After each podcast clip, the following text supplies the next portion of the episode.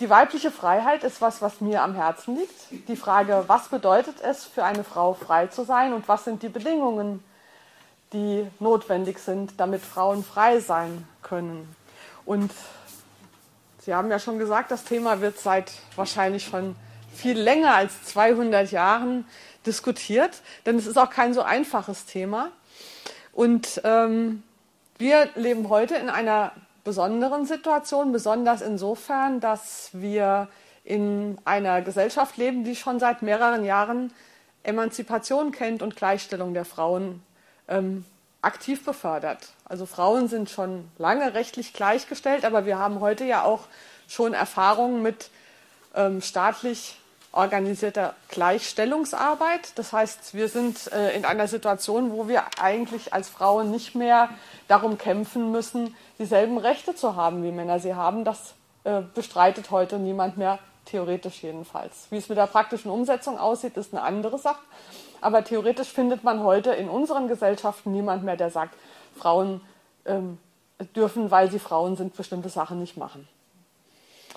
Ähm, interessanterweise sind wir sogar fast schon noch einen Schritt weiter, wenn man darüber, äh, wenn man sich anschaut, wie in den letzten Wochen äh, über die Quote diskutiert wird. Es scheint ja sich nach und nach ein breiter gesellschaftlicher Konsens dafür abzuzeichnen, dass wir noch mehr dazu tun müssen, dass Frauen in allen gesellschaftlichen Positionen gleichermaßen repräsentiert sind wie Männer. Es zeigt sich, dass die Gleichstellung, die formale allein dafür offensichtlich nicht ausgereicht hat. Ähm, es ist sogar so, dass inzwischen zum Beispiel die Partei der Grünen hat äh, vor zwei Wochen eine Werbekampagne gestartet, um äh, mehr Frauen dazu zu motivieren, bei den Grünen einzutreten, weil sie festgestellt haben, weit über 60 Prozent ihrer Mitglieder sind Männer. Also es gibt aktive Bemühungen, die Frauen zu beteiligen, mehr zu beteiligen an den gesellschaftlichen Institutionen. Und immer wenn es so einen großen, breiten gesellschaftlichen Konsens darüber gibt, was Frauen doch machen sollen, gehen bei mir hinten so kleine Alarmlämpchen an und ich frage mich, na, da muss doch was dahinter stecken. Warum wollen Sie jetzt plötzlich alle die Frauen haben? Gut, dann wird gesagt, ähm, Fachkräftemangel kommt und die deutsche Wirtschaft kann es sich nicht mehr erlauben, auf die Mitarbeit der Frauen zu verzichten. Ähm, ich beobachte, dass eigentlich bei den Frauen selbst so eine gewisse Müdigkeit eingesetzt hat. Der Drang in gesellschaftliche Führungspositionen zu wollen, ist nicht mehr ganz so groß wie noch vor 20 oder 30 Jahren, wo man das ja noch beweisen musste. Das war ja auch eine Herausforderung, wenn jemand sagt, Frauen können das doch gar nicht. Dann will man natürlich beweisen, dass man es doch kann. Ja? Inzwischen ist das kein Thema mehr. Wir haben bewiesen, dass wir alles können. Das steht außer Frage. Und deshalb stellt sich heute mehr als früher die Frage, wollen wir das denn überhaupt? Was wollen die Frauen denn eigentlich heute, wo sie alles dürfen und alles können? Ähm, ich habe mir überlegt, woran es liegen könnte, dass, dass ähm, diese Gleichberechtigung auf der einen Seite so allgemein akzeptiert wird, auf der anderen Seite sich aber eine wirklich gleiche Beteiligung der Frauen nicht einstellt. Ähm, und ich glaube, es liegt daran, neben all diesen Sachen, die immer diskutiert werden, die Sozialisation, Mädchen werden immer noch anders erzogen als Jungs oder die schwierige Vereinbarkeit von Beruf und Familie, es gibt noch immer nicht genug Kinderkrippen, das ist alles richtig. Aber ich glaube, das erklärt es nicht alles, sondern ich glaube, es gibt noch einen anderen Punkt, der verhindert, dass die theoretische Gleichstellung auch zu einer faktischen gleichen Teilnahme von Frauen an diesen Institutionen führt. Und ich glaube, das liegt daran, dass die Frauen sich sehr verändert haben in den letzten 30 Jahren, aber die restliche Gesellschaft nicht. Die Institutionen, äh, die unsere Gesellschaft organisieren. Da könnte man jetzt Parteien natürlich als erstes nennen, Parlamente, aber auch die Universitäten oder die Kirchen. Die Kirchen haben sich vielleicht tatsächlich noch am meisten verändert. Ähm, da ist ja auch der Frauenanteil zumindest bei der evangelischen Kirche inzwischen sehr hoch unter der Pfarrerinnenschaft. Aber zum Beispiel ähm, auch die Medien sind immer noch sehr männerdominiert. Da gab es ja vor zwei Wochen diese Aktion von, Chef, äh, von Journalistinnen, die darauf aufmerksam gemacht haben, dass nur zwei Prozent der Chefredakteure ähm, Frauen sind. Also in den Medien, in den Universitäten, in den Parteien sind äh, und natürlich auch in der Wirtschaft, also die Diskussion über Aufsichtsräte und so weiter, in diesen ganzen gesellschaftlichen Institutionen sind Frauen trotz 30, 40 Jahren aktiver Gleichstellungs- und Frauenförderpolitik immer noch merkwürdigerweise abwesend. Und ich glaube, das liegt daran, dass die Institutionen sich nicht der Entwicklung der Frauen angepasst haben. Und äh, ich glaube, dass äh, dahinter ein Denkfehler lag, als man sich klar wurde darüber, dass ähm, Frauen ja ungerechtfertigterweise da nicht zugelassen sind, hat man gedacht, wir ändern die Gesetze, wir erlauben den Frauen dort auch mitzumachen und ansonsten kann alles beim Alten bleiben und dann wird sich das schon einrenken. Und so ist es nicht, denn es zeigt sich, wenn man die Gesellschaft verändern will, wenn man aus einer ehemals männerdominierten öffentlichen Sphäre eine von beiden Geschlechtern geteilte öffentliche Sphäre machen will, dann kann es nicht so bleiben, wie es ist, dann muss sich das ganze Leben neu ändern. Dann muss äh, diese Funktionsweise dieser Institutionen sich verändern, denn sie sind ja geschaffen worden vor ungefähr 200 und ein bisschen Jahren im Folge der Französischen Revolution als Institutionen, demokratische Institutionen für eine Gesellschaft, in der die Männer den Part der Öffentlichkeit hatten und die Frauen den Part des Privaten. Das heißt, diese Institutionen sind entstanden und erfunden worden von Männern für Männer unter explizitem Ausschluss der Frauen. Der Ausschluss der Frauen aus diesen Positionen war kein Betriebsunfall. Das war nicht, dass man damals irgendwie vergessen hat, die Frauen da auch einzubeziehen. Nein, es war ein bewusster Ausschluss der Frauen, weil diese getrennten Sphären sich gegenseitig bedingt haben. Und die Frauen hatten auf der privaten Sphäre was zu tun. Die haben ja zu Hause nicht Däumchen gedreht. Es war eine Aufgabenteilung zwischen den Geschlechtern. Ähm, die amerikanische ähm, Politologin Carol Pateman nennt das den Geschlechtervertrag. Es war ein Geschlechtervertrag mit einer Aufgabenverteilung zwischen Frauen und Männern. Und wenn wir diesen Geschlechtervertrag jetzt aufkündigen, und das ist es letzten Endes, was die Frauenbewegung gemacht hat, die hat gesagt, wir wollen nicht mehr unsere zugewiesenen Aufgaben und unsere zugewiesenen Rollen nur haben. Wir wollen auch die Dinge tun, die eurer Meinung nach nur den Männern vorbehalten sind. Wenn man diesen Geschlechtervertrag also auflöst, dann reicht es nicht, die Frauen zu den Bereichen der Männern zuzulassen, sondern man muss dieses gesamte Konstrukt neu bedenken. Es geht also um das Ganze und nicht nur um die Einbeziehung der Frauen. Und das hat man sich, glaube ich, in den Institutionen und in der Politik noch nicht so richtig klar gemacht, sondern man denkt, mit der formalen Gleichstellung ist es getan. Ein Slogan der Frauenbewegung war, Frauen wollen nicht ein größeres Stück vom Kuchen, wir wollen einen anderen Kuchen. Und dieser andere Kuchen, der ist heute noch nicht gebacken. Wir haben immer noch den alten Kuchen und wir stehen vor der Wahl, essen oder nicht essen. Ja? Aber wir wollen weder diesen Kuchen essen, noch wollen wir verhungern. Also müssen wir einen anderen Kuchen backen. Und deswegen geht das, was weibliche Freiheit bedeutet, weit über die Gleichberechtigung hinaus. Es ist nicht die Gleichberechtigung, die wir wollen, sondern der andere Kuchen. Ähm, und äh, deshalb ist es sehr äh, wichtig, das ins Spiel zu bringen, was ich das weibliche Begehren nenne, also die Frage, was wollen die Frauen denn für sich genommen? Es wird immer noch heute in der politischen Diskussion selten die Frage gestellt, was wollen die Frauen denn eigentlich, sondern es wird leider immer noch über die Frage diskutiert, wie können sich Frauen für die Allgemeinheit am besten nützlich machen. Nur dass heute sich sozusagen geändert hat, was man meint, wo Frauen sich nützlich machen sollen. Früher sollten sich Frauen nützlich machen, indem sie die Kinder versorgt haben und die Männer bekocht haben und also die Hausarbeit geleistet haben. Heute sollen sich die Frauen nicht mehr da nützlich machen, sondern heute sollen die Frauen die Wirtschaft retten, den Fachkräftemangel ausgleichen. Es wird dann zum Beispiel gesagt, mehr Frauen in Vorständen führen zu mehr Profiten. Also wir sollen die deutsche Wirtschaft wieder äh, sozusagen am Leben halten. Also man erhofft sich immer noch davon, den Frauen etwas zu erlauben oder die Frauen zu etwas zu ermutigen, damit sie dann irgendwie nützlich sich machen für die Allgemeinheit. Und das ist natürlich keine Frage vor der Perspektive der weiblichen Freiheit. Denn die weibliche Freiheit stellt nicht die Frage, wo machen sich Frauen nützlich, sondern welche Ideen und welche Vorstellungen haben Frauen und wie können sie die in die Welt bringen. Also wie können Frauen sich in der Gesellschaft einbringen, heute, wo sie alles dürfen, theoretisch? Welche Visionen haben wir? Wie bringen wir die in die Welt? Und da stellen sich halt heute in Zeiten der Emanzipation andere Hürden, als sie sich früher gestellt haben. Hürden, an die wir damals vielleicht noch gar nicht gedacht haben.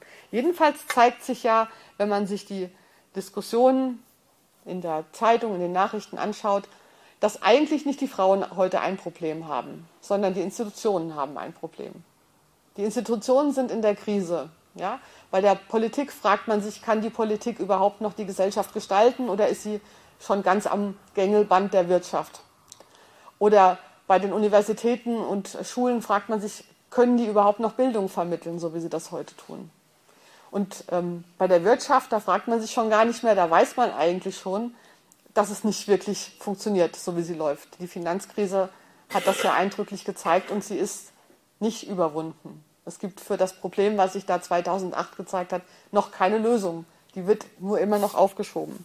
Das heißt, überall sind Krisen, aber die Frauen selber sind eigentlich gar nicht so in der Krise. Das Leben von Frauen hat sich im Vergleich zu vor 50, 60 Jahren ja sehr verbessert. Wenn man sich die Möglichkeiten anschaut, die Frauen heute haben im Vergleich zu den Möglichkeiten, die sie in den 50er und 60er Jahren hatten, hat sich sehr viel getan. Frauen stehen eigentlich viele Wege offen. Ähm, und äh, es ist also nicht mehr so, dass eine Frau heute in eine bestimmte Rolle und in einen bestimmten Lebensweg gedrängt wird. Sie kann heiraten, sie kann auch nicht heiraten, sie kann Kinder haben, sie kann auch keine Kinder haben. Es gibt nicht mehr das eine Rollenbild, was eine Frau machen muss, um eine gute Frau zu sein. Und deshalb denke ich, dass die Frage in Bezug auf die weibliche Freiheit heute nicht die ist, die wir uns so lange gestellt haben, nämlich wie kriegen wir die Frauen irgendwo hin, da wo sie fehlen, sondern die Frage heute müsste eigentlich sein, wie unterstützen wir die Frauen, die das machen, was sie machen, teilweise innerhalb der Institutionen, teilweise bewusst außerhalb der Institutionen? Wie unterstützen wir die Frauen bei dem, was sie tun, damit sie da möglichst ihre eigenen Vorstellungen verwirklichen können? Und das ist eben die Frage, wie folgen Frauen ihrem Begehren? Wie bekommen Frauen heraus, was sie eigentlich selber wollen? Also das ist ja gar nicht so leicht unbedingt. Es gibt ja, es gibt ja immer so viele ähm, Coaching- und Ratgeberkurse, die haben das Thema, wie können sie ihre Ziele verwirklichen? Ja, und zehn Punkte und also Hilfen, wie sie ihre Ziele umsetzen können. Ich wundere mich immer, dass man dabei voraussetzt, dass man so genau weiß, was für Ziele man hat. Ich finde, der schwierigere Schritt ist eigentlich herauszufinden, was ist denn eigentlich mein Ziel? Denn man ist ja beim Herausfinden der eigenen Ziele immer sehr vielen Einflüssen auf, ausgesetzt. Ne? Nicht nur der gesellschaftliche Diskurs, der irgendwie das und das und das erwartet, sondern auch die, die eigenen Eltern oder die eigenen Ehemänner oder Ehefrauen meinetwegen oder die Kinder, die haben ja immer alle Erwartungen an eine. Und da aus diesen ganzen Beeinflussungen herauszufinden, was ist denn eigentlich das, was ich selbst wirklich will mit meinem Leben oder mit meinem Projekt oder in den nächsten fünf Jahren. Das ist ja eigentlich viel schwieriger, als dann das Ziel umzusetzen. Also wie schaffe ich es bei meinem Lebenswerk, bei dem, was ich tue in der nächsten Zeit, meinem Begehren zu folgen und nicht irgendwelchen vorgegebenen Zielen und Idealen hinterherzulaufen? Das ist eine äh, Frage, die eben für mich zentral ist für weibliche Freiheit. Und die ist heute schwerer zu beantworten als früher, wo es klare Rollenvorgaben war. Also wenn ich in einer Gesellschaft lebe, wo klar ist, als Frau muss ich heiraten, Kinder kriegen und die, aus denen muss dann auch noch was werden, also wenn das das Rollenbild ist, dann weiß ich relativ schnell, will ich das wirklich oder will ich eigentlich was anderes? Und wenn ich was anderes will, kann ich dann gegen dieses Rollenbild kämpfen. Also es ist ein nicht einfacher, aber doch klarer äh, Entscheidungsprozess. Heute gibt es ja so viele verschiedene Erwartungen und ich weiß gar nicht, es gibt äh, Frauen, die ähm, werden zum Beispiel Managerinnen oder Chefinnen, weil sie das wirklich wollen. Und es gibt andere, die machen das, weil man das heute von der emanzipierten Frau eben erwartet. Und es gibt andere Frauen, die heiraten und kriegen Kinder, weil sie das wirklich wollen. Und es gibt andere, die machen das, weil es sich so ergeben hat und sie gerade keine anderen Optionen hatten. Das heißt, zu erkennen, ob das, was eine Frau tut, wirklich ihren eigenen Wünschen entspricht oder ob sie nur nicht den Mut hat, sich gegen äh, Ansprüche zu wehren, ist viel schwieriger als früher, aber deshalb natürlich nicht umso, ähm, deswegen natürlich umso wichtiger. Zumal wir eben auf, in einer Welt leben, immer noch leider, die auf das weibliche Begehren nicht gewartet hat. Es ist nicht so, dass wir in die Welt gehen und alle stehen da und fragen, und was willst du denn, ja? Wie können wir dich bei, de, bei deinem Weg unterstützen? Nein, so ist es nicht. Wenn man äh, eigene Wünsche hat, hat, muss man normalerweise damit rechnen, dass es Hindernisse und Widerstände gibt. Das ist ja auch eigentlich ganz normal. Ähm, aber auf die weibliche Freiheit hat man eben erst recht nicht gewartet, sondern es gibt immer Vorstellungen davon, gesellschaftliche, was eine gute Frau zu tun hat, eben in Bezug auf diese Nützlichkeitserwägungen. Und heute ist eben, wir müssen die Wirtschaft ankurbeln, wir dürfen nicht unsere Zeit mit Kindererziehung verplempern oder unsere gute Qualifikation mit Teilzeit stellen. Also es ist eine komplexe Sache. Das, der Begriff Begehren, den habe ich übernommen von ähm, italienischen Feministinnen, die sehr damit arbeiten. Und das hat mich sehr ähm, beeindruckt, dass die ähm, eben diesen Begriff, das weibliche Begehren, das, was eine Frau wirklich will, als Zentrum des Feminismus angesehen haben und nicht das Erkämpfen von Rechten. Ähm, und sie sagen eben, dass das ein experimenteller Weg ist. Es gibt für den Weg der weiblichen Freiheit sozusagen nicht eine, eine feste Gebrauchsanleitung, ja, wie, wie für die Emanzipation. Der, der Kampf um die Emanzipation und um die Gleichstellung der war klar. Denn wo wir hin wollten, war ja schon festgelegt, nämlich dahin, wo die Männer schon waren. Ja? Das ist also, wenn äh, diese, dieser Aspekt der Frauenbewegung, der war vor, vorhersehbar. Also in dem Moment, wo die erste Frau sagte, wir wollen gleichberechtigt sein, war schon klar, was das Ziel sein würde und es war nur ein schwerer Weg. Wenn man dem weiblichen Begehren folgt, ist es schwierig, weil, der, weil das weil der, die Zukunft nicht klar ist. Es ist nicht klar, worauf es sich richten wird. Es ist sozusagen die Zukunft offen und wir wissen noch nicht, was wir wollen und was die Frauen insgesamt wollen, ganz abgesehen davon, dass die Frauen natürlich auch alle nicht dasselbe wollen. Wir sind ja alle Individuen. Das heißt, es ist ein experimenteller Weg und es geht eigentlich eher darum, ähm, eine Praxis zu entwickeln, wie ich in der Auseinandersetzung mit mir selbst und in der Auseinandersetzung mit anderen Frauen ähm, meinem Begehren auf der Spur bleibe und immer sensibel dafür bin, ob das, was ich jetzt tue, wirklich das ist, was ich tun will, oder ob ich jetzt den Weg des geringsten Widerstandes gehe. Es ist nicht, ähm, es ist sozusagen ähm, eine Art, sich angezogen zu fühlen von einer möglichen Zukunft. Deshalb heißt mein Buch auch Was wäre wenn über das Begehren und die Bedingungen weiblicher Freiheit. Also das ist nicht so, dass man sich da hinsetzt und einen Masterplan für das eigene Leben ausarbeitet und den dann abarbeitet, sondern es ist eher so ein Experimentieren. Ich werde angezogen von einer möglichen Zukunft, die mich fasziniert. Das kann zum Beispiel sein, dass ich einer Frau begegne, die ich ganz toll finde und ich möchte dann auch so werden wie die. Das ist zum Beispiel eine Möglichkeit, dem eigenen Begehren auf die Spur zu kommen.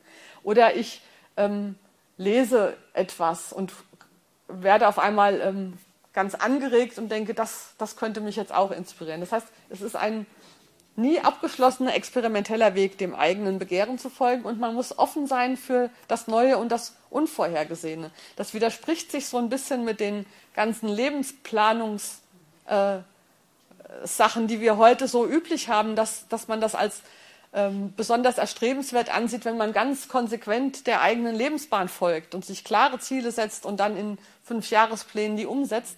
Aber da ist die Gefahr sehr groß, von diesem Weg des eigenen Begehrens wieder abzukommen, ähm, weil man eben nicht mehr offen bleibt für die unvorhergesehenen Sachen, weil man ja schon die Ziele so klar vor Augen hat.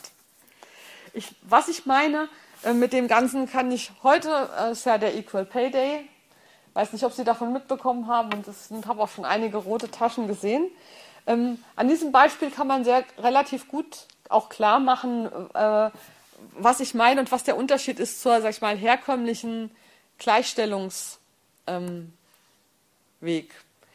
äh, der Equal Pay Day weist ja darauf hin, dass Frauen für, das, für dieselbe Arbeit weniger Geld bekommen als Männer. Und heute ist der Tag, bis zu dem die Frauen im Durchschnitt arbeiten mussten, um genauso viel Geld verdient zu haben, wie Männer schon Ende 2011 verdient hatten. Jetzt kann man natürlich das unter dem Aspekt der Gleichstellung sehen und sagen, die Forderung daraus ist, wir müssen eine äh, Welt schaffen, in der die Frauen auch am 31. Dezember schon genauso viel verdient haben wie die Männer. In dieser Art Gleichstellungslogik sind immer die Männer der Maßstab für das Richtige und die Frauen das Defizitäre, die was falsch machen. Also richtig ist es, bis zum 31. Dezember schon so und so viel verdient zu haben. Falsch ist es, dazu bis zum 23. März zu brauchen.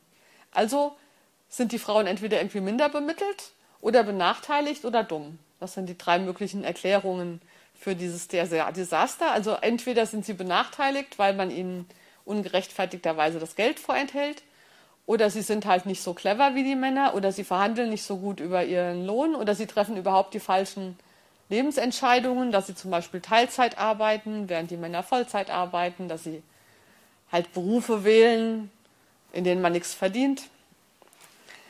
Ähm, ich habe mich dann gefragt, warum feiern wir eigentlich den Equal Pay Day jetzt im März und nicht schon irgendwann im Oktober, also zu dem Zeitpunkt, wo die Männer schon aufhören können zu arbeiten, während die Frauen noch richtigerweise bis zum Dezember arbeiten. Warum machen wir denn eigentlich nicht das, was die Frauen machen, zur Norm und überlegen, ob, wie die Männer sich dazu verhalten? Gerade in Bezug auf das Equal Pay kann man das ja ganz gut sehen, weil ähm, das hauptsächliche Pay Gap, also der, die Ungerechtigkeit in den Einkommensunterschieden, spielt sich ja gar nicht zwischen Frauen und Männern ab, sondern zwischen Armen und Reichen. Und wenn man die Einkommen der Reichen mit den Einkommen der Armen vergleicht, dann ist der Unterschied weitaus mehr als 23 Prozent oder 22 Prozent. Dann ist der irgendwie 500 Prozent oder irgend sowas, 5000, ich weiß es nicht. Also jedenfalls sehr viel größer. Und ähm, wenn man wohl mit Richtigkeit sagen kann, dass es falsch ist, dass eine Verkäuferin weniger verdient als ein Verkäufer, also bei den unteren Lohngruppen es tatsächlich problematisch ist, dass Frauen weniger verdienen als Männer, könnte man bei den oberen Lohngruppen mit einem gewissen Recht fragen, ob nicht die Männer zu viel verdienen und ob es nicht besser wäre, wenn so ein Manager oder so ein Aufsichtsratsmitglied nur so viel verdient wie die durchschnittliche Frau im Aufsichtsrat. Meiner Meinung nach wäre das übrigens auch eine relativ einfache Maßnahme, um mehr Frauen in Aufsichtsräte zu bekommen. Man muss denen einfach weniger bezahlen. Dann drängeln sich die Männer auch nicht mehr so dringend danach, dahin zu kommen. Ja? Das heißt, worauf der, dieser Einkommensunterschied zwischen den Geschlechtern hinweist, ist nicht eine Ungerechtigkeit den Frauen gegenüber, sondern ist eine Ungerechtigkeit im gesamten gesellschaftlichen Gefüge. Und diese Ungleichheit zwischen den Geschlechtern ist nur das Symptom dafür. Und wir, äh, wenn wir sozusagen das Symptom nur bekämpfen, das ist das wie bei jeder Krankheit, das nützt, nützt nichts, wenn die Krankheit eigentlich bestehen bleibt. Man muss die Krankheit heilen und nicht nur an den Symptomen herumdoktern. Ähm, das heißt, ähm, es wird ja oft zum Beispiel, äh, außerdem ähm, ist die Frage, ob die Entscheidungen, die Frauen treffen, die dann teilweise dazu führen, dass sie weniger verdienen als Männer, nicht die gesellschaftlich richtigeren Entscheidungen wären. Zum Beispiel die Entscheidung für Teilzeit. Ja, wir haben äh, Arbeitsverhältnisse momentan, wo die Arbeitszeiten und die Arbeitsbelastung sich ungeheuer ausweitet, sodass man fast den Eindruck hat, die Hälfte der Bevölkerung steht kurz vor dem Burnout. Von daher ist es doch eine sehr sinnvolle und logische Entscheidung zu sagen, ich reduziere meine Arbeitszeit, meine Wochenarbeitszeit, zumindest wenn ich eh genug verdiene, um auch mit 30 Prozent Gehalt noch auszukommen. Eine Verkäuferin kann das natürlich nicht sagen, aber eine Schuldirektorin kann das ja sagen. Und dann verdient sie natürlich weniger als die Männer, aber vielleicht ist ihr Leben viel besser, weil viel weniger gestresst und genug verdient sie ja trotzdem. Also da ist eben die, äh, das wollte ich nur erzählen um darauf hinzuweisen, dass wir irgendwie so selbstverständlich drin haben, wenn wir Unterschiede zwischen Frauen und Männern beobachten, automatisch davon ausgehen, dass das, was die Männer machen, schon irgendwie richtig ist und das, was die Frauen machen, ist irgendwie erklärungsbedürftig und die Frauen müssen sich verändern. Also entweder indem man sie besser trainiert oder indem man ihnen hilft auf irgendeine Art und Weise. Aber man stellt sich erstmal nicht genauso selbstverständlich die Frage, ob vielleicht die Männer diejenigen sind, die sich ändern müssten weil man das Gesamte nicht im Blick hat. Zum Beispiel habe ich, äh, äh, das war mir dann sehr eindrückend, eine Freundin von mir hat die Arbeitsstelle gewechselt, ähm, weil sie ein, äh, und sie hat sehr, sehr gut verdient, also war in einer hohen Führungsposition und hat ein Angebot bekommen für eine Professur, wo man jetzt als Professorin ja auch nicht schlecht verdient, aber auf dieser Professur verdiente sie deutlich weniger als in dem Job, den sie vorher hatte. Aber das war eine Arbeit, die sie viel lieber gemacht hat. Also das war eine, was, was ihr Begehren war, um auf das zurückzukommen. Das wollte sie gerne machen, Professorin sein. Und sie sagt, es wäre sehr interessant gewesen. Sie hat dann also gewechselt, ähm, weil sie sagte, die, der Spaß an der Arbeit ist mir wichtiger, als wie viel ich da verdiene. Zumindest in den Regionen, wo ich mich bewege, verdiene ich ja ohnehin genug zum Leben. Und sie sagte, alle Männer, mit denen sie gesprochen haben, hätten gesagt, das kannst du doch nicht machen, du kannst dich doch nicht verschlechtern. Und diese Vorstellung, dass es eine Verschlechterung ist, was sie gemacht hat. Die ist ja völlig absurd. Also wessen Wertmaßstäbe sind denn da nicht richtig justiert? Aber natürlich hat sie mit dieser Art Entscheidung dazu beigetragen, dass das Gender Pay Gap noch mehr auseinandergeht. Ja? Ähm, es gibt auch einen schönen, äh, es ist nicht so, dass das jetzt eine neue Erkenntnis der Frauen war von Simone Weil, einer äh, französischen Anarchistin und Mystikerin, die ich sehr, sehr mag. Gibt es, äh, die hat mal gesagt, nichts auf der Welt kann den Verlust der Freude an der Arbeit wettmachen. Also nichts, sagt sie, ist so wichtig, wie dass man Freude an der Arbeit hat. Und das ist eine, eine Maxime, die eigentlich unsere gesamte Gesellschaft sich mal wieder auf die Fahnen schreiben müsste. Und ich glaube, die beruflichen Entscheidungen von Frauen kalkulieren das sehr viel mehr ein als viele berufliche Entscheidungen von Männern. Und wenn wir weniger in Bezug auf die Zukunft der Arbeit weniger immer über das Geld reden würden und mehr über die Freude an der Arbeit, dann, ähm, dann wäre das sehr wichtig, weil ich beobachte viele Menschen, die die Freude an der Arbeit verlieren aufgrund der Arbeitsbedingungen, wie sie sind. Und sie werden eigentlich immer schlimmer und nicht besser. Natürlich aber ist es so, dass sich die Frauen, die solche Entscheidungen treffen, die sie ähm, innerhalb der bestehenden gesellschaftlichen Regeln sozusagen in einen Nachteil bringen den Männern gegenüber, dass sie sich dieser Verantwortung natürlich auch stellen müssen. Da muss man sich schon drüber bewusst sein, wenn ich mich entscheide, äh, auf Halbtags zu gehen, dann muss ich mir bewusst sein, dass ich dann weniger Geld habe, was das für Folgen hat und dass ich damit natürlich auch die gesellschaftlichen Strukturen beeinflusse.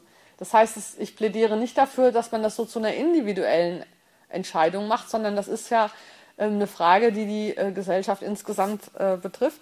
Und äh, deswegen bin ich der Meinung, dass wir über diese Entscheidungs- und Gründe, warum Frauen welche Entscheidungen treffen, dass wir die als politisches Thema verhandeln müssten. Dass, das, dass wir das nicht so auf der Ebene der Statistik belassen dürfen, nach dem Motto, die einen Frauen machen halt das und die anderen machen halt das und die Männer machen halt das, sondern dass das eine, eine Frage ist, wie wollen wir eigentlich unsere Gesellschaft in Zukunft haben und die Wahl darf eben nicht länger bleiben für die Frauen, soll ich den Kuchen essen, so wie er ist, oder soll ich verhungern, ja?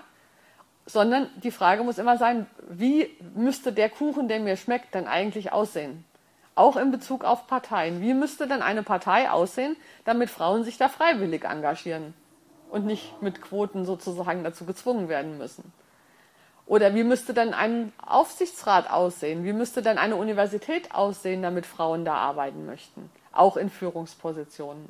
Also das sind eigentlich so die Fragen, die man stellen muss in Bezug auf das weibliche Begehren. Hm. In meinem Buch habe ich versucht, diese, diese Fragestellung, also wie bringen wir das Begehren der Frauen als einen politischen Faktor in die Welt? Wie bringen wir sozusagen das, was Frauen individuell tun, wie bringen wir das in die politische Diskussion, sodass es nicht mehr nur individuell aussieht, sondern ähm, politisch verhandelt wird, am Beispiel von verschiedenen einzelnen Themen aufzuzeichnen. Zum Beispiel eben über Arbeit. Was heißt das für unser Arbeitsverständnis? Aber auch zum Beispiel auf Frage nach, was ist Erfolg? Oder was ist eigentlich ähm, Stärke? Ja? Wo drin zeigt sich die Stärke einer Person? Was ist Konkurrenz? Wie stehen wir eigentlich zur Konkurrenz als gesellschaftlichen Motor?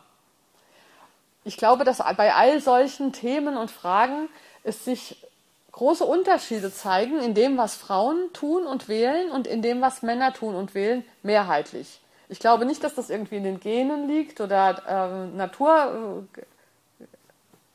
äh, hat, sondern ich glaube, dass das meiste davon historisch-kulturelle Ursachen hat, einfach aufgrund dieser Geschichte von Patriarchat und getrennten Sphären für Frauen und Männer, dass die ähm, Ausläufer davon bis heute existieren und auch prägen, wie Männer und Frauen sich verhalten und welche Entscheidungen sie jeweils treffen und nicht treffen.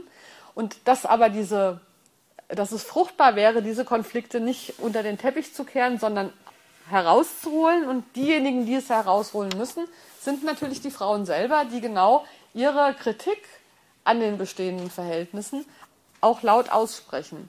Und ähm, es gibt da einen schönen Satz von Mary Daly, das war eine ähm, Theologin, die das wundervolle Buch geschrieben hat, Jenseits von Gott, Vater, Sohn und Co., die dann sich auch vom Christentum entfernt hat, weil sie dann dachte, jenseits von Gott, Vater, Sohn und Co. kann ich dann nicht mehr in der Kirche bleiben.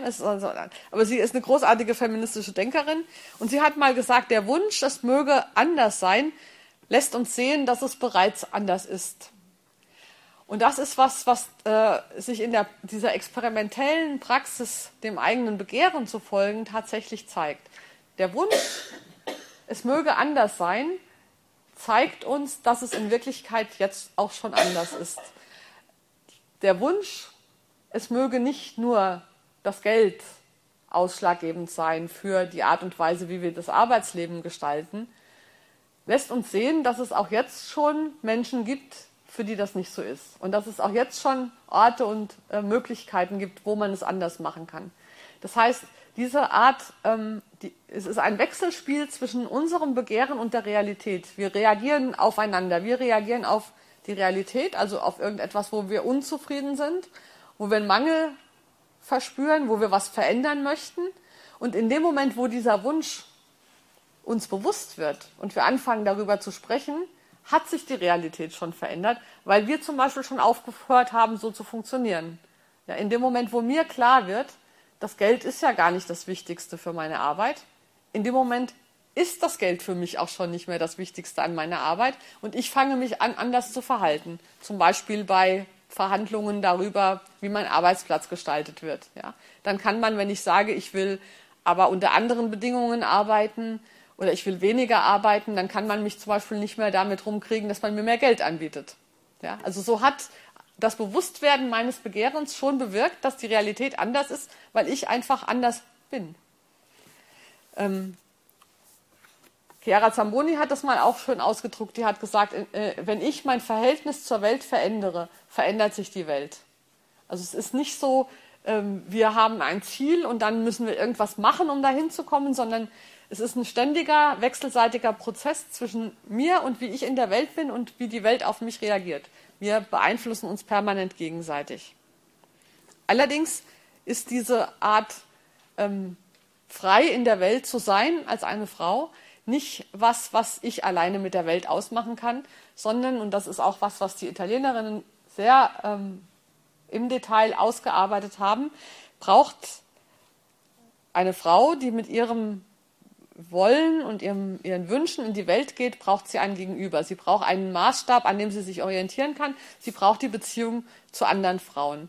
Denn ich muss mich ja von den in der Welt gültigen Maßstäben frei machen. Also wenn ich zum Beispiel sage, für mich soll das Geld im Beruf nicht mehr die einzige wichtige Rolle spielen, dann kann ich das relativ schwer umsetzen, wenn es für alle anderen aber klar ist, dass das die richtige, dass das die einzige Möglichkeit ist. Ja, dann versteht mich ja niemand mehr dann äh, und so war es bei meiner Freundin auch, die konnte, äh, die dann diesen, diese Entscheidung getroffen hat, den äh, Beruf zu wechseln. Sie hat diese Stärke, das machen zu können, obwohl doch alle ihr sagten, du kannst dich doch nicht verschlechtern, ja, hat sie gefunden, weil sie Freundinnen hatte, mit denen sie reden konnte und die sagten natürlich, was du machst, ist genau richtig. Das würde ich auch machen, ja. Die, also sie hat einen Maßstab gefunden, der außerhalb des Üblichen war in ihren Beziehungen zu anderen Frauen. Und das ist, ähm, das ist äh, der Mechanismus, mit dem es funktioniert. Das ist kein Mechanismus. Aber ich brauche Austausch mit anderen Gleichgesinnten, um mich von den geltenden Maßstäben zu befreien und nicht immer wieder reingezogen zu werden in deren Logik. Das ist äh, die, ich habe das mal ähm, an, an einem Bild, immer mache ich das gerne schon anschaulich von einem Kind Kinder haben ja auch ein großes Begehren und sie sind sehr darauf angewiesen, andere zu finden. Also ein, ein, Kind, das Milch will und das Hunger hat und Milch will, schreit ja nicht den Kühlschrank an, sondern es richtet sich mit dem Schreien an die Mutter, also an eine Person, die die Milch aus dem Kühlschrank holen kann. Wir können nicht einfach direkt an die Welt gehen und sagen, bitte Welt, werde jetzt so, wie wir dich gerne hätten, denn das macht die normalerweise nicht. Ja? Der Kühlschrank bleibt zu. Da können wir schreien und mit den Füßen wackeln, solange wir wollen. Wir müssen äh, Mediatoren finden, Vermittlerinnen zwischen unserem Begehren und der Welt. Das heißt, wenn ich etwas will, muss ich überlegen, wer könnte mir dabei helfen? Wo finde ich andere, die mich bestärken, die mich beratschlagen können? Wo finde ich, äh, wo, gibt es welche, die mir vielleicht tatsächlich Unterstützung geben können? Ja, wenn ich, je nachdem, was mein Wunsch ist. Aber ich kann mich mit meinen Wünschen nicht direkt an die Welt, so wie sie ist, richten und schon gar nicht an die äh, männlichen Institutionen, sondern ich muss überlegen, wenn ich deren ähm, Autorität nicht anerkenne, wenn ich sage, ihr seid nicht so, wie ich das will, dann kann ich ja von denen nicht erwarten, dass sie sich für mich einfach so verändern. Warum sollten die das machen? Ja? Sondern ich muss ja einen unabhängigen Weg finden, um innerhalb, um sie dazu zu bringen, sich zu verändern. Und deswegen bin ich auch sehr skeptisch gegenüber feministischen Initiativen, die zum Beispiel mit Forderungen an die bestehenden Institutionen gehen. Also zum Beispiel die Forderung aufstellen, ähm, ja, die, wie jetzt, äh, die, die Politik soll Quoten einführen. Oder die Forderung aufstellen, äh, Frauen sollen mehr Geld bekommen. Also diese Forderung äh, anerkennt ja die Autorität der bestehenden Systeme und sagt, also bitte du, also immer wenn ich jemanden bitte, mir zu helfen, setzt das ja voraus, dass ich glaube, derjenige könnte mir helfen. Aber wenn ich sozusagen diese Funktionsweise gar nicht mehr anerkenne, ist das, da mache ich mich wieder abhängig von der falschen Person, sondern die Frage ist doch, was kann ich tun, um die anderen dazu zu zwingen, sich zu verändern? Ich weiß nicht, ob das verständlich geworden ist. Also die, eine Politik der Forderungen ist immer sehr heikel, weil ich mit, mit der Forderung selbst die Autorität und die Macht und den Einfluss des Gegenübers bestärke, anstatt zu untergraben. Und daraus entsteht dann halt auch nichts Neues sondern ähm, ich muss mich dann den, den Spielregeln sozusagen anerkennen. Und das war auch der eigentliche Punkt an der Praxis des Separatismus, den die Frauenbewegung in den 70er Jahren hatte. Also die Praxis zu sagen, wir treffen uns unter Frauen und diskutieren unsere Themen nicht gleich sofort mit Männern, weil dadurch ja immer sofort wieder die männliche Erwartungshaltung. Man muss sich ja dann immer wieder gleich verteidigen oder rechtfertigen und diese dieses Treffen nur unter Frauen war eine Möglichkeit, erstmal herauszufinden, was wollen wir denn eigentlich, ohne immer gleich schon in diese Auseinandersetzung zu gehen. Ähm, ich würde das sozusagen noch mehr runterbrechen und sagen, auch nicht jede Frau ist geeignet, mir bei meinem Begehren zu helfen, sondern ich muss solche Leute finden, die tatsächlich wissen, was ich meine, die tatsächlich ähm, mit mir zusammen am selben Ziel arbeiten können, wo wir uns wirklich gegenseitig ähm, bestärken können. Chiara Zamboni hat mal gesagt, eine Frau allein könnte glauben, dass sie verrückt ist, aber zwei können sich gegenseitig versichern, dass sie nicht verrückt sind. Und eigentlich reichen auch schon zwei. Es muss nicht die Frauen sein, es müssen auch nicht tausend Frauen sein. Eine andere Frau, die mir hilft, mein Begehren zu finden und dem zu folgen, reicht. Also diese zu zweit, wenn es fünf sind oder zehn, ist natürlich auch nicht schlecht. Aber es ist sozusagen nicht notwendig, dass wir erst die Macht übernehmen, ja, bevor wir dann die Gesellschaft verändern können, sondern wir können schon in der Beziehung unter wenigen Frauen, wenn die am selben Strang ziehen, wenn die wirklich sich äh, anvertrauen, also sich, sich gegenseitig was zutrauen, dann können wir schon in unserem Bereich die Welt verändern. Und das ist ähm, dieses Zirkulieren. Dadurch entsteht eben ein neuer Maßstab eine andere Ordnung, an der wir uns dann orientieren können. Ich ähm, mache das zum Beispiel auch immer an meine Doktorarbeit, da haben Sie ja vorhin drüber gesprochen. Da war es auch so, dass ich, ähm, als ich angefangen hatte, die zu schreiben, nicht einverstanden war mit der Art und Weise, wie in der Universität damals über weibliche Ideengeschichte gearbeitet wurde. Ähm, und ich wusste aber nicht, was ich anders machen kann. Also ich, ich habe gemerkt, ich bin unzufrieden und ich traue meinen Professoren, Professorinnen auch nicht wirklich zu, mir zu helfen, denn das, was sie mir reden, waren, hat mir nicht geholfen, ja, hat mich nicht zufrieden gemacht, hat meine Unzufriedenheit nicht aufheben können, bis ich dann eine Frau getroffen habe, die ähm, einen anderen Zugang hatte zu zur weiblichen Ideengeschichte. Und sie hat äh, mir dann Ratschläge gegeben und sie habe ich dann auch als Kontrollmechanismus genommen. Also so habe ich ähm, dann zum Beispiel nicht meine offiziellen Doktoranden, Doktorväter und Mütter gefragt, ist das jetzt gut, was ich geschrieben habe, sondern ich habe diese Frau gefragt, weil sie für mich ein Beispiel war, weil ich ihre Arbeit toll fand und weil ich ihr tatsächlich zugetraut habe, meine Arbeit zu beurteilen. Und auf diese Weise habe ich eine Arbeit geschrieben, die mir gut gefallen hat, also die meinen Ansprüchen an das, was ich wollte, genügt hat. Und sie hat dann auch die Universitätsstempel bekommen, ja. Aber diese Universitätsstempel mit der Urkunde, dass ich jetzt promoviert bin, waren mir nicht das Wichtigste, weil ich diesen, weil ich deren Autorität nicht anerkenne. Weil ich gemerkt habe, das, was ich, was mich an der Geschichte der Frauen interessiert, das interessiert die gar nicht und deswegen können die mir dabei auch nicht helfen. Also und so kann der, die Orientierung an einem, an einem eigenen Maßstab, an, an einem Maßstab von einer Frau, der ich Autorität zuspreche, weil ich das klasse finde, was sie macht und weil das in mir was anspricht, kann mich unabhängig machen von der institutionellen Macht. Natürlich hätte ich auch Pech haben können und am Ende hätte die Universität gesagt, das gibt aber keinen Stempel, ja. Aber ich glaube, das wäre für mich auch nicht schlimm gewesen. Es wäre unangenehm gewesen, weil dann dürfte ich jetzt mich nicht Frau Doktor nennen, aber unzufrieden im Sinne von, dass ich jetzt gezweifelt hätte, ob meine Arbeit gut ist, hätte es mich, glaube ich, nicht gemacht, weil mein Maßstab woanders lag.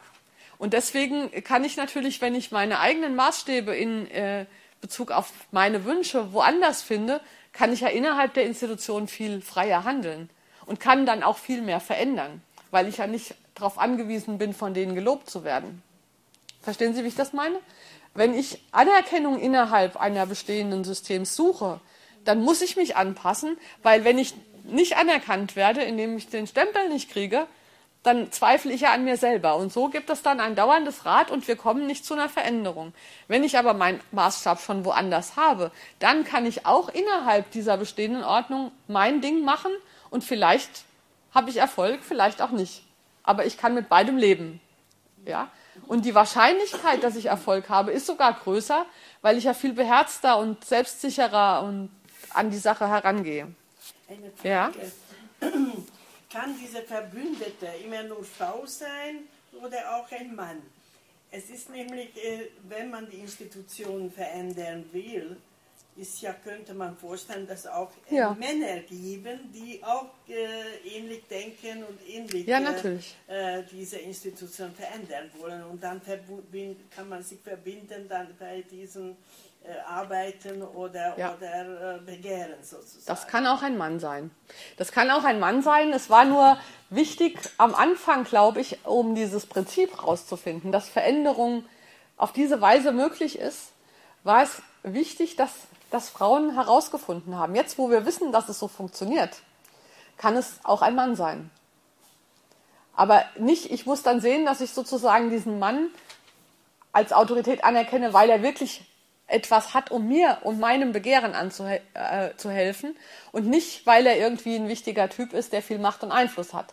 Das wäre sozusagen der Weg der Anpassung. Ich suche mir ähm, Verbündete, die ähm, reich sind oder die, die sozusagen aufgrund ihrer Verwobenheit in der Institution Macht haben. Sondern es können aber auch, wenn es ein Mann ist, der wirklich mich und mein Begehren anspricht, der mir tatsächlich hilft, das zu tun, was ich tun will und nicht verlangt, dass ich mich erst bei den Spiegelregeln unterordne, die da eben so gelten, dann kann es auch ein Mann sein. Aber wichtig ist, dass diese, ähm, dass es nicht dasselbe ist wie das, was dann unter männlichen Seilschaften zum Beispiel läuft, ja, dass der eine Hand wäscht die andere und diese ähm, Strukturen, die innerhalb der Institutionen ja üblich sind. Äh, ja, du gibst mir das, dass man da Kuhhandel macht und sowas. Ich glaube, das ist, das ist ein anderer Weg, denn dieser Weg bringt uns sehr oft vom eigenen Begehren ab. Denn dann muss ich sozusagen, um da diesen Kuhhandel zu machen, erstmal weg von meinem Begehren kommen. Und das ist die Gefahr, wenn man sich mächtigen Männern anvertraut. Ist aber heute auch die Gefahr, weil es gibt ja inzwischen auch mächtige Frauen. Also da kann man auch durch das, äh, den Bezug auf die Macht von Frauen ähm, auch vom eigenen Begehren wegkommen. Also wichtig ist nicht, ob das jetzt eine Frau oder ein Mann ist, sondern dass wirklich ich auf dem, dem treu bleibe, was ich tatsächlich erreichen möchte. Was ich mir als, als Wunsch herausgesucht habe. Und es ist eine weibliche Erkenntnis, weil diese Art Prozess in dieser alten, geteilten Ordnung sozusagen nicht vorgesehen war innerhalb der Institutionen. Deswegen glaube ich, dass es notwendig war, dass Frauen das für sich erarbeitet haben. Aber wenn wir diesen Weg praktizieren, bin ich, und ich glaube, im Moment sind wir an dem Punkt, wo es auch wirklich Zeit wird, die eigenen ähm, Praxisen und das, was wir gelernt haben in der Frauenbewegung, auch Männern anzubieten. Also auch zu sagen, das ist ja nicht nur für Frauen gut, das ist ja für alle gut, diese Art Weg. Also es ist, glaube ich, jetzt die Zeit, tatsächlich auch diesen Separatismus nicht mehr so streng zu handhaben, sondern ich finde das gut, dass Männer hier sind. Also ich finde, es ist wichtig, diese Ideen jetzt auch wirklich zu gesamtgesellschaftlichen Alternativen zu machen und zu sagen, nein, nicht nur wir Frauen gehen nicht den Weg der Seilschaften oder den Weg der, Klass der klassischen Vorgaben, sondern wir laden auch die Männer ein, diesen Weg zu verlassen. Und es gibt da ja viele Anhaltspunkte, weil tatsächlich auch viele Männer inzwischen unzufrieden sind mit der Art und Weise, wie das eben schon immer war. Also es gibt ja viele, die das auch nicht mehr mögen. Es gibt ja zum Beispiel auch viele Männer, die gerne Teilzeit arbeiten möchten. Für die ist es nur noch schwerer, weil sozusagen die männliche Identität sehr viel mehr mit der Erwerbsarbeit verknüpft ist als die weibliche Identität. Aber klar, also wichtig ist für sie, dass, dass das Begehren immer was Individuelles ist. Was die Frauenbewegung in der Vergangenheit manchmal aus meiner Sicht falsch gemacht hat, dass sie die Frauen so als gemeinsame, als die, die Frauen, ja, als, als handelndes Subjekt gesehen hat, so als hätten alle Frauen dieselben Interessen. Das war natürlich auch berechtigt zu einer Zeit, als Frauen zum Beispiel kein Wahlrecht hatten. Ja? Da waren die Frauen eine Gruppe, die das gemeinsame Interesse hatte, Zugang zum Wahlrecht zu bekommen. Das war ein objektives gemeinsames Interesse, auch wenn ganz viele Frauen der Meinung waren übrigens, dass Frauen gar kein Wahlrecht brauchen. Die ersten äh, äh Vorkämpferinnen für das Frauenwahlrecht waren eine Minderheit unter Frauen. Und die Mehrheit der Frauen war der Meinung, dass brauchen Frauen nicht, ja. Das aber trotzdem war das ein gemeinsames Interesse, weil die Frauen als Gruppe ausgeschlossen waren von dem Wahlrecht. Ähm, in dem Moment, wo wir die Gleichstellung sozusagen formal erreicht haben, gibt es kein gemeinsames Interesse mehr. Das Begehren ist individuell und was ich begehre, ist was anderes als Sie begehren oder Sie begehren. Es gibt nicht, es wollen nicht alle Frauen dasselbe. Das ist ja auch eigentlich ganz klar, weil warum sollte das auch so sein? Man hat unterschiedliche Begabungen, unterschiedliche Wünsche, unterschiedliche Vorstellungen. Und deswegen können wir auch, ähm, diese, müssen wir diese Alternative aufheben. Also die Alternative in unserer Kultur ist immer entweder eine politische Gruppe, steht für den Individualismus, also wie zum Beispiel der neoliberale Konsens jetzt, jeder muss für sich selbst äh, sorgen und eigenverantwortlich müssen wir als Einzelne eben unseren Weg gehen. Oder aber man sieht es als äh, Solidargemeinschaft, ja, die, ähm, die Arbeiter, die Menschen, weiß ich nicht, ja, äh, und klagt Solidarität ein. Und das ist, glaube ich, eine falsche Alternative, sondern die Alternative, die mir äh, besser entspricht, ist die der Beziehung. Also die Frage, mit wem gehen wir Beziehungen ein und mit wem haben wir keine Beziehungen? Mit wem verbünden wir uns und mit wem nicht? Und diese Praxis der Beziehungen gilt eben auch für die Frauen untereinander. Ich habe nicht ich habe keinen Grund, mit irgendeiner Frau was zu tun zu haben, nur weil sie eine Frau ist. Ja? Es gibt ganz viele Frauen, die haben einfach völlig andere Vorstellungen von der Welt. Die wollen völlig andere Sachen als ich. Also Frau sein allein ist kein Kriterium, damit jemand für mich interessant ist, sondern wo finde ich die, mit denen mich etwas verbindet, ein gemeinsames Begehren, ein gemeinsamer Wunsch. Und mit denen tue ich mich zusammen. Also eine Politik der Beziehungen, die nicht die Frauen als Gruppe sieht, sondern als Einzelne, als Individuen. Und das äh, dabei gerade die Unterschiedlichkeit der Frauen, das wird ja oft als Problem gesehen, ne, dass die Frauen eben nicht solidarisch miteinander wären und die einen wollen das und die anderen wollen das. Diese Unterschiedlichkeit der Frauen ist ja eine Ressource, die wir haben, die ist ja gar kein Hindernis. Denn so wie ich das vorhin gesagt habe, oft merke ich, dass ich was will, wenn ich eine Frau sehe, die anders ist als ich. Also nur eine Frau, die anders ist als ich, kann mir ja helfen bei der Verwirklichung meines Begehrens. Wenn wir alle Babys wären, würden wir alle den Kühlschrank anschreien und niemand wäre da, der uns die Milch holen würde. Ja? Diese Art der Beziehung setzt voraus, dass wir unterschiedlich sind, weil durch unsere Unterschiedlichkeit können wir uns ja gegenseitig inspirieren und gegenseitig was vorleben. Also die Frau, die anders ist als ich, fordert mich heraus, weil sie mir Möglichkeiten zeigt, die ich selber nicht hatte, auf die ich vielleicht gar nicht gekommen bin. Und das ist auch was, worin sich die Autorität einer anderen Frau zeigt. Es wird immer dann spannend, wenn ich das, was eine andere Frau sagt, für wichtig halte und ähm, dem Aufmerksamkeit gebe und davon angeregt bin, obwohl ich dem nicht anderer Meinung bin. Also die fruchtbarsten Auseinandersetzungen und die interessantesten ähm, Begegnungen sind die, wenn eine Frau was sagt, was in mir irgendwas anregt und ich bin aber völlig anderer Meinung. weil das regt mich zum Nachdenken an. Wenn ich was höre, was ich sowieso total Banane finde, ja, weil es, weil ich das, weil es mir gar nichts sagt, da lerne ich nichts dazu. Und wenn die andere Frau nur das sagt, was ich sowieso schon wusste, dann kann ich zwar sagen, ja, ja, haben wir alle recht, aber ich habe auch nichts dabei gelernt. Mich selbst verändern und weiterbringen tut eine Begegnung mit einer anderen Frau nur, wenn sie andere Ansichten hat als ich, die ich aber trotzdem, die sich irgendwo bei mir im Kopf festhaken, über die ich dann dennoch nachdenke. Und das ist die sexuelle Differenz, so wie ich sie verstehe. Also die Unterschiede zwischen Frauen sind der entscheidende Fokus und nicht die Unterschiede zwischen Frauen und Männern. Die Unterschiede zwischen Frauen und Männern interessieren mich überhaupt gar nicht. Im, im Zusammenhang mit, ähm, das, da wird ja immer so viel drüber geredet, ja, können die einen einparken und kochen oder was auch immer, da diese ganzen schrecklichen Bücher. Ist mir vollkommen egal. Ähm, es gibt Unterschiede und woher die kommen, brauchen uns nicht interessieren. Der, der Unterschied zwischen Frauen und Männern wird ja nur dann interessant, wenn es irgendwo einen Konflikt gibt.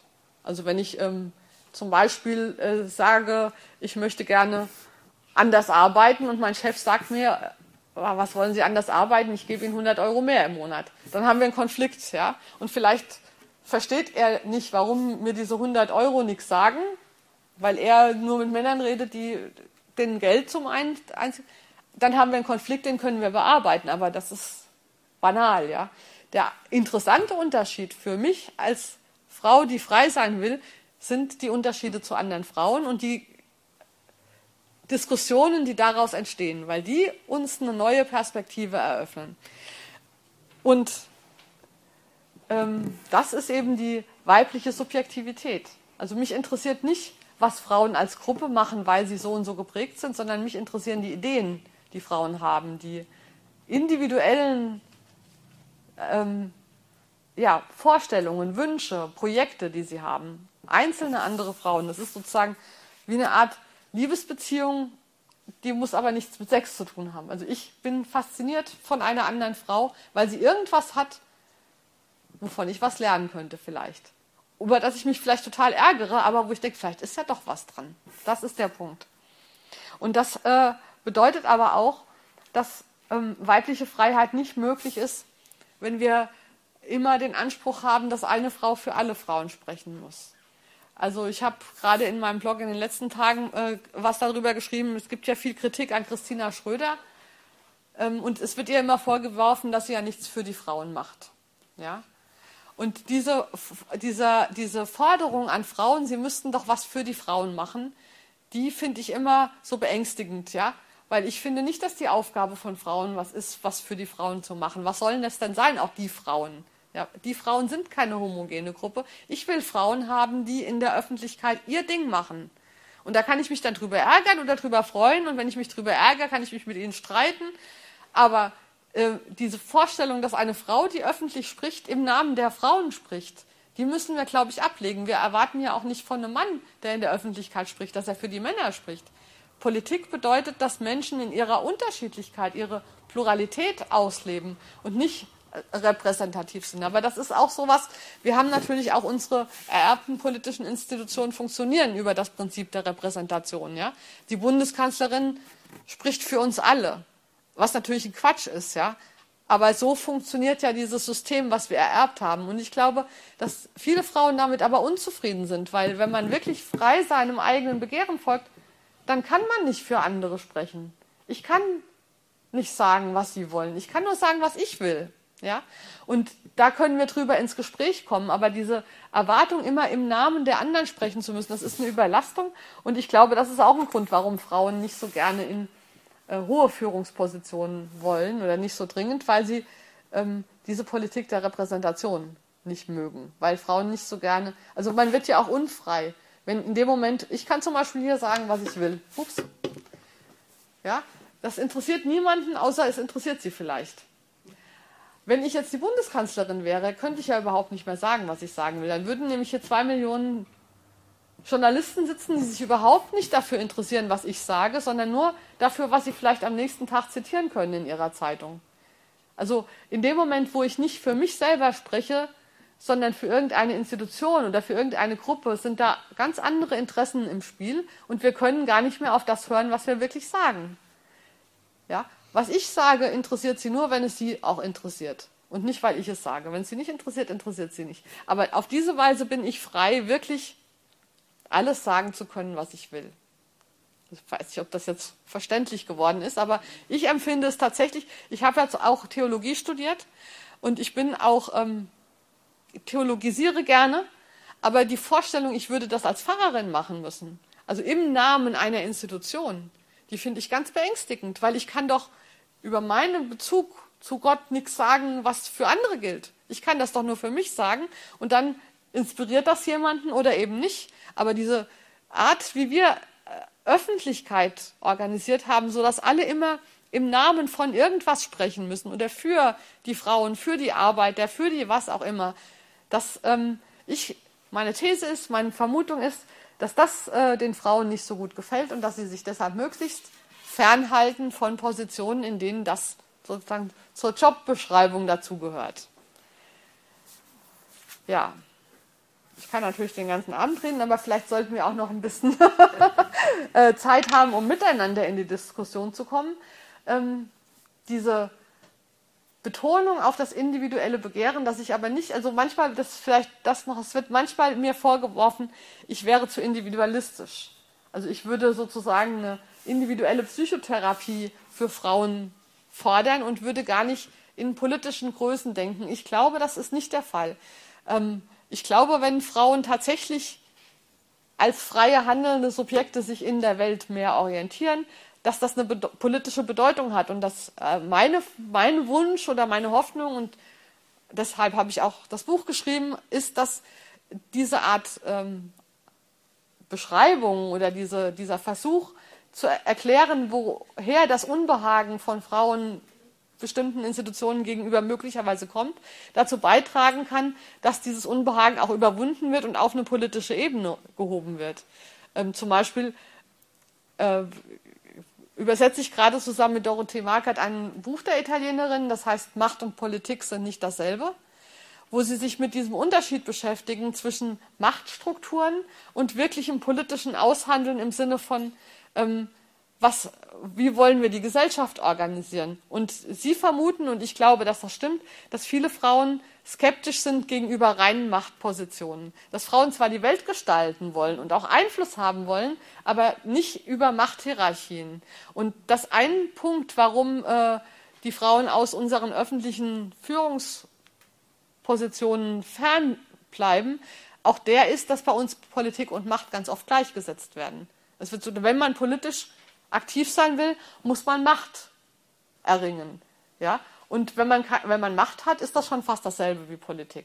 Und ich glaube, wenn man das auseinander nimmt und zeigt, es ist nicht dasselbe, Macht zu haben und Politik zu haben, und es ist möglich, politisch aktiv zu sein, auch außerhalb von Macht, der Machtlogik, aber innerhalb der Institutionen, dass das vielleicht Frauen dazu bringt, sich nicht rauszuziehen, sondern gerade reinzugehen, weil sie vielleicht Vorschläge da drin dafür finden, wie sie es machen können, wie sie also tatsächlich ihren eigenen Wünschen und ihrer Unzufriedenheit treu bleiben können, weil sie verstehen, es ist nicht ihr individuelles Problem, sondern es ist ein strukturelles Problem unserer Gesellschaft und es ist nicht ihre Schuld, dass sie sich in diesen Machtpositionen nicht wohlfühlen, sondern es liegt daran, äh, dass das beides eben unvereinbar ist und man kann es verändern, wenn man weiß, woher es kommt. Das ist jedenfalls meine Überzeugung und ich hoffe, dass ich da so ein bisschen was von rübergebracht habe. Dankeschön.